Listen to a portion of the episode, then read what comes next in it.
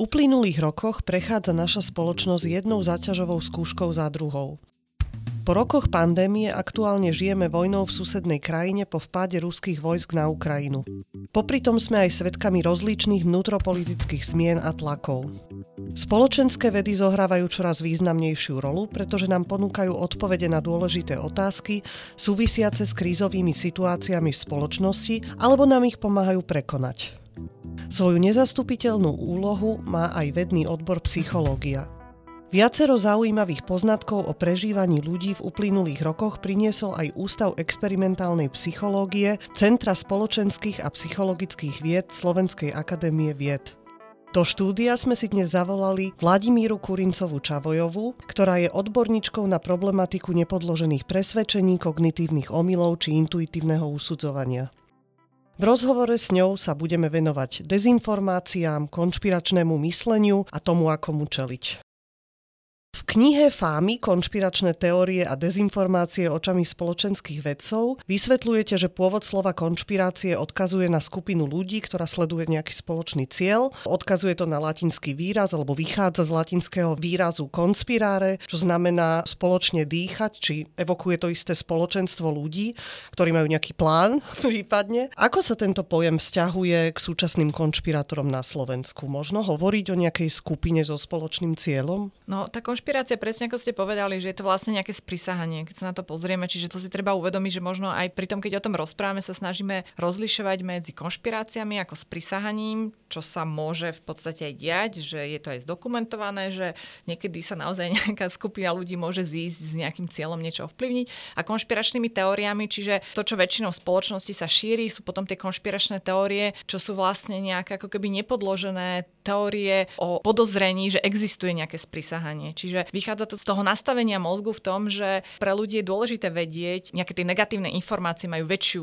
hodnotu pozitívne, čiže vedieť, že niekto kuje proti nám nejaké pikle, je vlastne veľmi dôležité. A tým pádom vlastne, že my sme ako keby často nastavení vidieť nejaké takéto konšpirácie aj tam, kde nie sú. Čiže preto hovoríme potom o konšpiračných teóriách ako o nejakých nepodložených presvedčeniach, o neexistujúcich sprísahaniach alebo o sprísahaniach, pre ktoré nemám ako keby dostatok dôkazov. Hovoríte, že fámy, konšpirácie, dezinformácie, že to nie sú synonyma. Priznám sa, že ja sa v tom občas strácam, keď si čítam o tom, že čo je čo, teda aký je medzi nimi rozdiel. No my sa hlavne zaoberáme tými konšpiračnými teóriami, to som povedala, že fámy sú v zásade tiež akože niečo podobné, sú to neoverené informácie. Možno rozdiel proti tým konšpiračným teóriám je, že neobsahujú ako keby nevyhnutne nejaký zlý úmysel nejakej skupiny ľudí, že neodkazujú na to sprísahanie. Čiže fáma môže byť napríklad to, že do nejakého obchodu dostali nejaký nedostatkový tovar kedysi. mohla byť nejaká fáma, mohla byť nakoniec aj pravdivá, že mohla sa aj potvrdiť, že mohla to byť pravdivá informácia. Čiže je to ako keby skôr taká správa, ktorá nie jej status pravdivosti ešte nie je overený a nešíri sa nejakým oficiálnym kanálom, čiže len tak ako keby ľudia, čo si povedia navzájom. Čiže dneska to plnia tú úlohu aj sociálne siete. Čiže fámy ako keby neobsahujú teda ten prvok nejakého zlého úmyslu. Fámy sú také aj živelnejšie možno?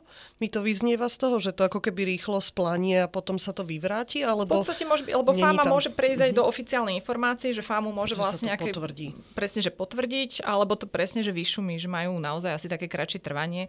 A v dnešnej dobe by sme povedali, že možno nejaké tie virálne správy často majú ako keby takú charakteristiku tých fám, že rýchlo sa to rozšíri a potom niekedy je to len v podstate len taká nejaká zaujímavá informácia, ktorá vzbudí pozornosť ľudí a nemusí nevyhnutne obsahovať nejakú informáciu o nejakom sprísahaní. Uh-huh. A tie mizinformácie alebo dezinformácie, to je rozdiel a, medzi týmito dvoma áno, pojmami? V psychológii v zásade rozlišujeme, že my často môžeme šíriť nejaké nepravdivé informácie ako keby s dobrým úmyslom, že sme niečo nepochopili alebo že sme informáciu nejakým spôsobom skreslili. Čiže vtedy hovoríme o mizinformácii. Čiže nie je to síce podložená informácia, ale ten človek tomu verí alebo nemusí to nevyhnutne šíriť so zlým úmyslom. Môže to byť nejaká skomolená napríklad vedecká informácia. O dezinformáciách hovoríme potom v situácii, keď je tam ako keby už ten zlý úmysel, že to je vlastne šírené za cieľom ovplyvniť e, človeka, či už jeho nejaký politický názor, postoj k nejakej téme, alebo môže to byť aj nejaký finančný cieľ. no ale keďže často vlastne my aj v psychológii nemáme šancu vedieť, keď vidíme ten výsledok, že aký bol úmysel toho človeka, čo šíril tú správu, tak často vlastne sa skôr používa taký ten výraz mizinformácie, aby tam sa nevyhnutne neprisudzoval ten zlý úmysel. Niekedy to viete povedať, niekedy nie, ale terminologicky to rozlišujeme, ale prakticky nie vždycky viete povedať, či ide o mizinformáciu alebo dezinformáciu. A to sa viaže vždy ako keby na jednotlivca alebo aj skupinu? To hľadanie zámeru. Hľadanie zámeru väčšinou my ako psychológovia sa pozeráme na tú individuálnu motiváciu, čiže my sa na to častejšie pozeráme fakt akože cez toho jednotlivca, nie cez ako keby také tie sociologické pohľady. Uh-huh. Kde sa vo svete konšpirácií nachádza propaganda? Súvisí s tým? Áno, to je zase presne, že terminologicky je to taká tenká hranica, že často vlastne propaganda využíva či už konšpiračné teórie alebo dezinformácie za cieľom ovplyvniť tú verejnú mienku. Čiže má tam nejaký konkrétny politický cieľ. Čiže často vlastne to môžu byť informácie, ktoré sú pravdivé, ale ich podáte vytrhnuté z kontextu alebo sa zameriate na nejaký detail. Čiže zase ťažko sa tam rozlišuje, aj preto sa to tak ťažko niektoré veci vyvracajú, lebo nie vždycky je to nepravda, ale často tá realita je komplexnejšia, alebo vám niekto vlastne manipulatívne podkladá nejakú informáciu s cieľom vás ovplyvniť tým nejakým smerom, ktorým chce. Alebo z nejakého celku vybere nejaký detail, ktorý zdôrazňuje a tým zmení Presne. úplne zmysel. Presne tak. Bola by situácia, vy ste už spomenuli sociálne siete, samozrejme sociálne siete a celý ten fenomén sa veľmi úzko spája s konšpiráciami, konšpiračným myslením, šírením tohoto typu aj fám. Uvažovali ste niekedy nad tým, toto je taká široká otázka, ale vy sama ste napríklad uvažovali nad tým, keby neboli sociálne siete, že bolo by tých konšpirácií a fám spoločnosti menej, napríklad napríklad keď porovnáme povedzme obdobie pred rozmachom treba z Facebooku alebo aj iných sietí? Toto je veľmi dobrá otázka. Ťažko sa to samozrejme historicky porovnáva, keď neboli tie sociálne siete. Jeden zaujímavý výskum od amerických vedcov Usinského a Parenta, ktorí práve sa snažili toto nahradiť, akože ten nedostatok tých sociálnych sietí, že sa rozhodli, že budú analyzovať listy editorom, ktoré chodili zabudla som názov časopisu, v priebehu akože posledných 100 rokov a vedeli tam identifikovať presne, že tí čitatelia tam prinášali nejak, nejaké témy a vedeli tam identifikovať nejaké konšpiračné teórie. No a z toho ich výskumu vyplýva, že v zásade ako keby tie konšpiračné teórie tu boli stále a ich ako keby nejaká taká prevalencia alebo ten výskyt sa mení skôr, že čase, keď je nejaká sociálna udalosť, ako napríklad keď bol atentát na Kennedyho, tak vtedy samozrejme trocha narástli, či pri nejakých takýchto spoločenských otrasoch je ich výskyt väčší, ale nedá sa povedať, že by nejako akože rástli, že kedy si ich bolo menej a dneska ich je viacej. To je ako keby jedna časť tej odpovede. Druhá vec je, že možno sa ani tak eh, nemení nejaké to percento ľudí, ktoré má sklon pokladať tie konšpiračné teórie za také zaujímavé, že tomu verí, alebo že sa pohybujú v takejto, ako keby na okraji toho mainstreamu, toho, čo, čomu spoločnosť verí, ale vďaka sociálnym sieťam sa to vlastne ako keby oveľa viacej šíri. A toto možno potom vedie k tomu, že čím sme viacej vystavení nejakým informáciám, tak sa vlastne dostanú k tým konšpiračným teóriám aj ľudia, ktorí by ich možno nevyhľadávali za iných okolností, čiže tá dôvera je potom ako keby oveľa vyššia. A ja som tiež sama v posledných rokoch, aj keď som si k tomu čítala nejaké veci, lebo nie je to moja taká primárna téma, dospela k tomu, že tie sociálne siete naozaj veľmi významne akože prispeli hlavne k tomu rozšíreniu. A otázka je, že či to potom stále ešte ostáva okrajom mainstreamu, že? No. Že v, vlastne v tom období kríz ten počet ľudí, ktorí sú na toto povedzme zraniteľní, narastá. Mm-hmm. Ale k tomu sa ešte dostaneme. Ako je to s úlohou médií? A teraz nemyslím len médiá, ktoré povedzme vyslovene sú označované alebo považované odborníkmi, odborníčkami za konšpiračné. Aká je ich úloha v tomto celom? Podielajú sa na šírení fám?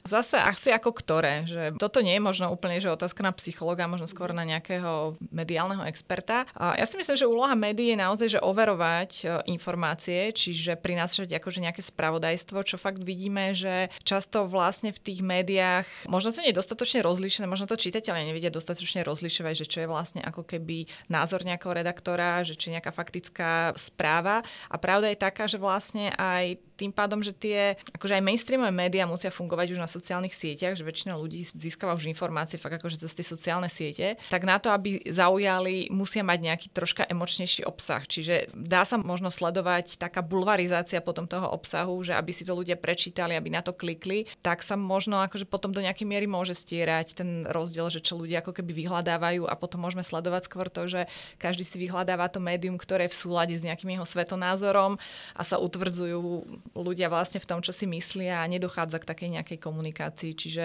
akože nejaký mediálny expert by asi vedel lepšie toto zanalizovať, ale toto takto sledujeme aj my asi. Mne hneď napadli tie clickbaitové titulky, jak ste to hovorili, to je niečo, čo mňa vie hrozne vytočiť. A že potom už ten samotný obsah, povedzme, toho článku není až taký.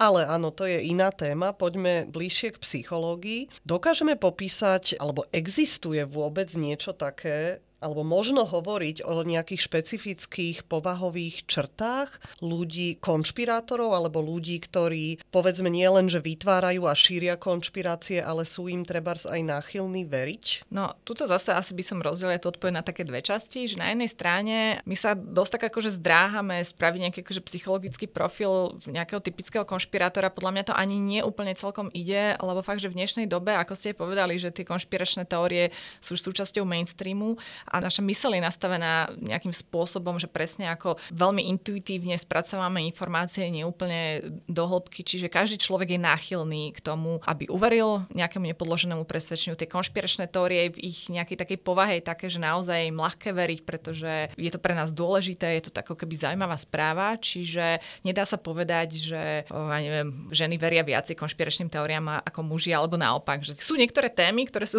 zaujímavejšie pre mužov ako pre ženy, ale v tomto nejaké veľké rozdiely nevidíme. A na druhej strane ten výskum v psychológii osobnosti naznačuje, že sú niektoré také črty, ktoré robia možno človeka takým náchylnejším aj na nejaké uverenie tým konšpiračným teóriám, možno aj na šírenie a týkajú sa tzv. črt temnej triady. Čiže to sú také veci ako makiavelizmus, čiže ľudia sú ako keby takí cynickejší, berú to tak, že druhí ľudia využívajú ostatných na svoje účely, čiže sú podozrievavejší, takisto ako paranoja alebo narcizmus, čiže všetko sa to deje okolo mňa, či všetci o mne hovoria, tak zdá sa, že toto s nejakým spôsobom s tým súvisí a takisto ako keby aj taká črta, ako je subklinická psychopatia, čiže nehovoríme o tých klinických kategóriách, ale že presne, že ľudia, ktorí sú ako keby ochotnejší využívať druhých ľudí na svoje účely, sú takí podozrievavejší a je zaujímavé vlastne, že tí, ktorí vlastne takí sú, tak to vidia ako keby viacej v tých druhých ľuďoch. Čiže tuto nejaké takéto charakteristiky sledujeme,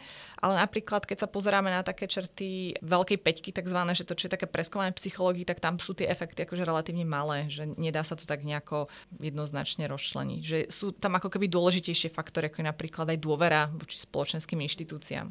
Som prekvapená, že ste pomerne skoro zalížovali k rodovému hľadisku. To som nečakala.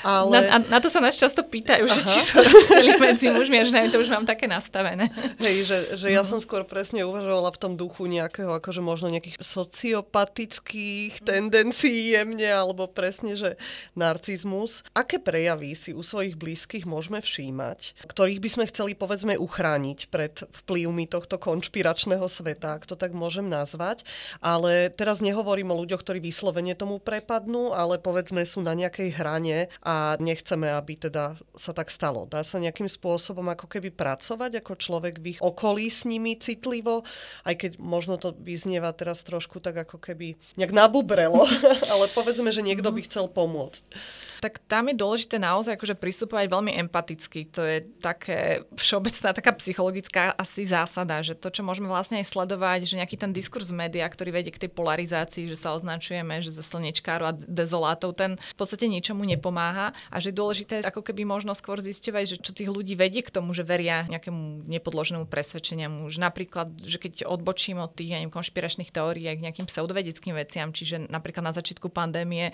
bolo celkom pochopiteľné, že tá neistota viedla k tomu, že ľudia sa báli a snažili sa nejakým spôsobom chrániť a akože mne môže byť smiešne, že niekto verí tomu, ja neviem, že zázvor na ruke ho ochráni, ale že keď chápeme, že to cíti nejaký strach a o čo ide, čiže môžeme sa s tým ako keby človekom baviť a keď neohrozuje tým niekoho iného, tak akože je široké spektrum presvedčení, ktoré sme schopní od tých blízkych tolerovať. Potom je to možno náročnejšie pri niektorých takých tých skôr hodnotových otázkach alebo tých, čo už súvisí s nejakým s tou politickou nejakou orientáciou, že presne ako pri vojne na Ukrajine, že tam sa možno aj ťažšie hľada taká empatia, keď niekto ja neviem, popiera nejaké veci, ktoré sa tam dejú, tak to v tomto prípade je určite že náročnejšie možno sa aj rozprávať s tým človekom. Ale keď chceme vlastne pochopiť, prečo tomu verí, tak nemôžeme ako keby pristupovať k tomu druhému človeku s tým, že mu to chceme vyvracať, ale skôr z toho hľadiska, že chceme pochopiť, prečo tomu verí a prečo je to pre neho dôležité.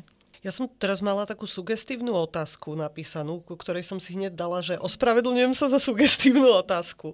Ale vlastne tá otázka podľa mňa je dosť, ako keby smeruje k tomu, čo ste vy práve hovorili, že sú emócie u ľudí, ktorí podliehajú konšpiračnému mysleniu silnejšie ako rácio. Len táto otázka je vlastne trošku taká, môže evokovať istú nadradenosť vlastne, že ich mm-hmm. považujeme za nejakých nerozumných. Pritom ale vy ste vlastne hovorili, že ten, ak som to teda správne porozumela, že to vnímanie alebo uvažovanie nad nejakými konšpiráciami alebo chápanie niečoho ako nejaká konšpirácia je vlastne evolučný mechanizmus, ktorým my sa snažíme uchopiť ten neprehľadný svet. Čiže ono je to v zásade rozumné. Nie? On, ono je to vlastne že, takto by som povedala, že ono je to racionálne v tom zmysle, že je to intuitívne, fungovalo to na väčšinu veci, akože nám funguje, že keď sme opatrní voči tomu, že je nejaké riziko, že niekto nám chce škodiť, tak je pochopiteľné, že sa chceme brániť a vlastne aj to naše uvažovanie, aj tá inteligencia je jedna z teórií, že vlastne bola vyvinutá kvôli tomu, aby sme vedeli detekovať, že niekto nás chce podviesť, alebo že keď sme vlastne v tých prvých spoločnostiach žili, takže sme formovali koalície, bolo dôležité vedieť, či niekto nekuje nejaké pikle proti nám, alebo že niekto nevyužíva nejaké výhody a že sa nevezie len tak. Čiže z tohto hľadiska je fajn si uvedomiť, že ten mechanizmus ako taký nie je zlý, lebo z prisahania nejaké nekalé veci sa dejú, čiže ono to môže mať aj pozitívny efekt, že keď niekto na to dostatočne skoro upozorní, že napríklad vláda alebo nejaká spoločnosť súkromná chce niečo nekalé spraviť, tak akože super, aby sme to vedeli čím skôr a vedeli protestovať proti tomu. Možno, čo je dôležité si skôr uvedomiť, je, že my máme presne tendenciu ako keby podľahnúť tej intuícii, takému intuitívnemu rýchlemu riešeniu riešeniu a často povedzme napríklad aj pri tej pandémii. Ja som to tiež sledovala na sebe, že človeka zachváti nejaká úzkosť, tá neistota, čiže uvažujete, že ste ovplyvnená ako keby tým strachom a vyžaduje si to určitú námahu potom rozmýšľať nad tým, že ale toto nedáva zmysel, racionálne, ako toto sedí. Čiže tam nie je o to, že tí ľudia sú ako keby menej rozumní, ale skôr, že či sú ochotní sa namáhať, že napriek tomu strachu alebo nejakej tej úzkosti budem uvažovať nad tým, že môže tam byť nejaké iné vysvetlenie. A toto je už ako keby namáhavé. Že namáhavé je napríklad, a to, na to sú tiež výskumy, že keď dáte ľuďom nejaké konšpiračné vysvetlenie, neviem, ako vznikol nejaký požiar versus nejaké mechanické vysvetlenie, tak ľudia budú preferovať to konšpiračné, že bol tam nejaký vinník, ktorý to podpálil úmyselne,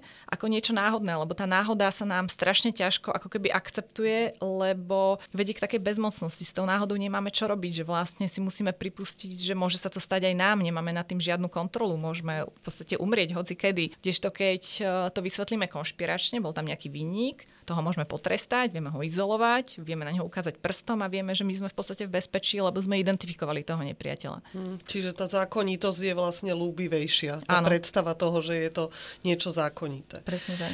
Čo tie pozitívne emócie, ako spolupatričnosť, empatia, láska k blížnemu, aké bolo a je vlastne ich miesto spoločnosti? Vieme to mi povedať napríklad v súvislosti s pandémiou? Vy ste robili viaceré výskumy, ktoré vlastne skúmali emócie ľudí práve vo vzťahu k týmto témam. Čiže dá sa to nejakým spôsobom zosumarizovať? No, mňa teraz mrzí, že som si nezapamätala lepšie výskum svojich kolegov, lebo musím povedať, že my sme sa zameriavali skôr teda na tie ako keby tie negatívnejšie črty, ako je úzkosť, a strach, ale kolegovia Magdalena Adamus a Matúš Grežo práve robili aj výskum v súvislosti s tzv. svetlými črtami, ale to by som si musela pozrieť, čiže nechcem akože za nich hovoriť e, presne, že čo im vyšlo, ale určite pozitívne emócie majú svoje miesto a práve aj tá empatia vedie k tomu, že prekračujem ako keby tie hranice tej polarizácie, že treba si aj uvedomiť, a to možno ja budem taký troška konšpirátor teraz, že vlastne, že často tá propaganda alebo tí populisti využívajú cieľene nejaké delenie na my a oni, na tú polarizáciu.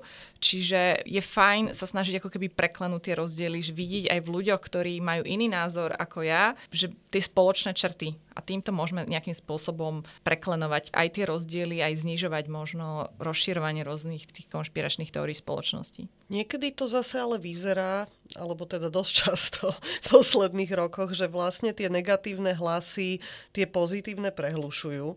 A to opäť aj môže byť istý mediálny obraz, alebo je to efekt sociálnych sietí. Prečo je to tak? Sme ako ľudia priťahovaní viac zlom a zlými, ako libujeme si česky povedané na tom, že počúvame o tragédiách a hovoria nám toto tie titulky v novinách. Asi by som to nenazvala, že zlom, ale naozaj sa ukazuje, že tie negatívne informácie majú akože pre nás väčšiu informačnú hodnotu. Ak sa dobre pamätám, tak dokonca to bolo vyčíslené v teórii Kahnemana a Tverského už dokonca 7 krát násobne vyššiu hodnotu. Majú nejaká tá negatívna informácia, že vlastne, že celkovo v psychológii dal by sa povedať, že tie emócie slúžia na nejakú aktivizáciu. Bez toho, aby sme museli nejako myslieho dlho rozmýšľať nad vecami, tak aktivujú nejakú reakciu, čiže strach, vyhnem sa nejakému podnetu hnev, či cítim nejaké rozhorčenie, tak zase sa snažím napraviť, akože o nápravu nejakej veci. Tak to sa predpokladá, že tie pozitívne emócie majú ako keby tú funkciu, že keď je vlastne ako keby ten organizmus v pohode, tak sa vlastne môže viacej učiť. Rozširuje si ako keby repertoár tých reakcií, ale že presne z toho evolučného hľadiska tie negatívne emócie boli dôležitejšie, pretože nás zachraňovali pred nebezpečenstvom a tie pozitívne sme si mohli dovoliť pri nedostatku nebezpečenstva, sme mohli rozširovať ten repertoár. Čiže je to naozaj tak, že tie negatívne emócie majú pre nás ako keby doteraz väčšiu výpovednú hodnotu a či už cieľene alebo nevedome to vidíme presne aj v tých médiách, že skôr klikáme na tie negatívne správy. A dokonca aj tuši manželskí poradcovia odporúčajú, že treba mať minimálne 4 dobré zážitky na jeden negatívny, aby to manželstvo bolo v podstate akože v neutrále. Áno, ale potom je tam zase ten efekt, že vlastne keď sme zahlcovaní, a to možno mnohí z nás práve počas pandémie zakúsili, že keď sme zahlcovaní treba aj na tých sociálnych sieťach tou negativitou a negativitou a negativitou, tak to na nás vlastne možno niekedy neuvedomene pôsobí a potom to vybuchne. A... Áno dojde k nejakému vyhoretiu alebo čo. Čo sme sa o sebe ako o spoločnosti, ako o Slovákoch, Slovenkách dozvedeli počas pandémie? Vy ste sa venovali na ústave výskumom špecifických aj sociálnych skupín, napríklad zdravotníkov či učiteľov. Ktoré zistenia vás najviac prekvapili? Asi by ma nemalo prekvapovať to, že koľko percent Slovákov a Sloveniek podlieha nepodložným presvedčeniam, ale vždycky ma to dokáže prekvapiť. Asi ma takto najviac prekvapilo, keď sme vlastne na začiatku marca minulého roku rozbehli vlastne výskum nepodložených presvedčení a nejakých dezinformácií v súvislosti s vojnou na Ukrajine. A vtedy som napríklad bola naozaj veľmi prekvapená z toho, že aké veľké percento ľudí napríklad vinilo Spojené štáty americké a NATO versus Rusko. A doteraz viní. A do, doteraz viní. Bohužiaľ, no. Ale akože, rátali sme, že sa to bude aj nejakým spôsobom vyvíjať. Tam nám napríklad, že čo bola celkom zaujímavá informácia, dosť to vysvetľuje, vyšlo, že do veľkej miery to súvisí práve s nepodloženými presvedčeniami, čo mali ľudia v súvislosti s koronavírusom. Jedno vysvetlenie samozrejme je také, že nejaký konkrétny typ ľudí ľahšie podlieha niektorým nepodloženým presvedčeniam a potom aj politickému ovplyvňovaniu alebo propagande. Na druhej strane, že to poukazuje práve na to, že často ide o rovnaké médiá, ktoré to šíria. Čiže nedá sa to možno rozdeliť tých ľudí nejako psychologicky na nejaké typy, ale skôr, že presne cítiť vplyv toho, čomu sa vystavujeme, že čo sú tie naše informačné zdroje. A to nám napríklad niekedy spôsobuje spôsobuje tú frustráciu, že keď sa nás pýtajú ľudia, že čo sa s tým dá robiť a tiež skúšame rôzne intervencie, ale často to znamená, že ovplyvní ako keby ten mediálny priestor, čo už nie je v silách uh, psychológov. Hovorili ste, že sa venujete teda aktuálne téme Ukrajiny, ale aj akým ďalším témam sa venujete? Povedzme nie len vy, ale aj vaši kolegovia. Akými témami teraz žije váš ústav? Skúsim si spomenúť na všetkých, že začnem tí, čo sú pri mne bližšie, to sa mi bude tak ľahšie. Čiže napríklad jeden zo spôsobov, ako znižovať nepodložené presvedčenia, najmä napríklad aj s takým zdravotným obsahom, sa dá možno cez zvyšovanie vedeckého myslenia. Čiže to je tiež taká akože téma, ktorej sa venujeme aj spolu s doktorandmi. Potom takisto ako napríklad, že dezinformácie, čiže testujeme rôzne spôsoby, ako formulovať informácie, alebo že či existujú nejaké intervencie, tie také psychologické, ktorými by sme to mohli znížiť. Takisto kolegovia, to je veľmi zaujímavý výskum, ktorým sa oni venujú, je vlastne, že dôvera, tá inštitucionálna dôvera, ako prispieva k dodržovaniu rôznych opatrení, ale presne v súvislosti s tými svetlými črtami osobnosti. Takisto máme na ústave kolegyne, ktoré zaujíma rodová rovnosť, alebo sa zaujímajú presne aj takými gender vecami. Ako ste spomínali, jeden projekt je zameraný práve na zdravotníkov a vnímanie stresu zdravotníckých pracovníkov a takisto máme témy, ako je príprava na dôchodok Čiže to je taká špecifická téma, že prechod na dôchodok, ako sa prichystať aj nejaký taký akože well-being ľudí, ktorí sa pripravujú na dôchodok. A dúfam, že som na nikoho nezabudla. Sú nejaké výskumné projekty, kde sa môže zapojiť široká verejnosť? Získavate zo širokej verejnosti skôr len názory prostredníctvom výskumov, alebo treba máte aj nejaké výskumy, ktoré sú participatívnejšie, čiže sa môžu nejakým spôsobom aktívnejšie zapojiť ľudia? Máme aj mail na stránke, kde sa ľudia, ktorí majú záujem, môžu vyslovene, že prihlásiť, že chcú byť súčasť. Často vlastne, akože keď prebiehajú najmä také kvalitatívnejšie štúdie, tak dá sa vlastne využiť aj presne takéto zapojenie. My ale v poslednej dobe najčastejšie, keď využívame širokú verejnosť, tak prostredníctvom panelov. Čiže keď je niekto registrovaný v nejakom paneli, tak my často vlastne oslovujeme rôzne tie agentúry a vlastne takýmto spôsobom získavame tých respondentov. Ako je to s deťmi? Zaoberáte sa aj touto skupinou sociálnou? Je to zvlášť citlivé, zrejme pre mnohých z nás. Ako je to s deťmi a konšpiráciami? No, priznám sa, že my deti neskúmame priamo, čiže my sa priamo deťmi nezaoberáme, čiže je to naozaj taká ako keby špecifická téma. Tam by som skôr odpovedala, že to súvisí aj s tým, čo som povedala teraz pred chvíľkou, že v tom prostredí, v ktorom sa pohybujeme, že to prostredie má ako keby silný vplyv Čiže keď e, rodičia podláhli nejakým nepodloženým presvedčeniam, tak samozrejme akože tie deti kopírujú do určitého veku v podstate nekriticky to správanie rodičov a často akože sa začnú vymedzovať až vlastne akože okolo puberty, zase pod vplyvom či už vrstovníkov. Či dosť veľa závisí od toho naozaj, že v akej skupine ľudí sa pohybujeme, aké máme tie informačné zdroje. Spomínali sme aj mizinformácie, ktoré sú ako keby teda miernejšou formou. Dá sa šíriteľov mizinformácií ľahšie presvedčiť o tom, že sa mília? Ja si myslím, že áno, že toto nemáme, akože neviem na to ocitovať nejaký konkrétny výskum, že by sme sa my týmto konkrétne zaoberali, ale tým pádom, že tam nie je ten úmysel, tak si myslím, že hej, lebo často sme napríklad um, sledovali, že neviem, šírili sa rôzne hoaxy a ľudia to často šírili v dobrej viere, že neviem, nie ste tie rúžové tabletky, lebo vám tu zhorší uh, COVID a tak ďalej. Keď sa ukázalo, že je to hoax, tak často vlastne niektorý z tých známych upozornil toho človeka na to, že to nie je pravda a tí ľudia to stiahli rozmýšľali a dali si možno ako keby väčší pozor.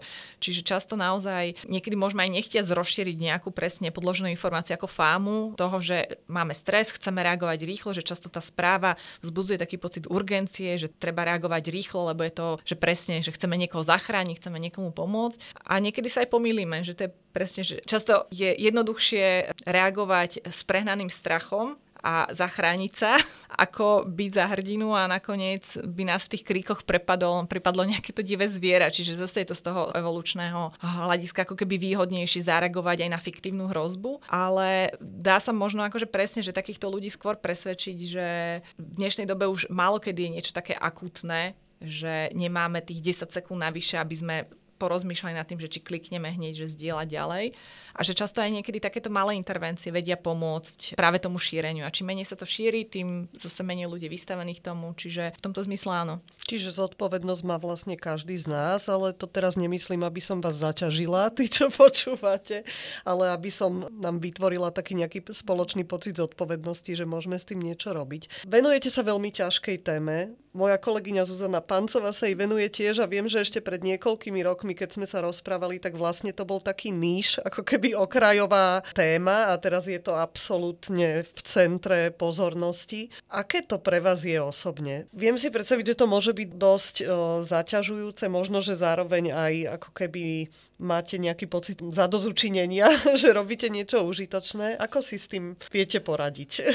Malo to také fázy, že priznám sa, že presne akože na začiatku pandémie, že keď sa od nás očakávalo, že dáme nejaké akože vyjadrenia k tomu, ako ľuďom pomôcť rozlišovať nejaké dezinformácie, že sa tým akože zaoberáme, nepodložené presvedčenia, tak mi to na začiatku bolo veľmi že zaťažko. To som sa bavila presne aj so svojím šéfom o tom, že ja som tiež plná nejakej úzkosti, tá situácia bola nová pre všetkých, ale v vtedy vlastne nastúpila tá sociálna zodpovednosť, že naozaj, že my máme nejaké nástroje, ktoré máme z tých ako keby predchádzajúcich výskumov, ktoré vlastne akože užitočné využiť.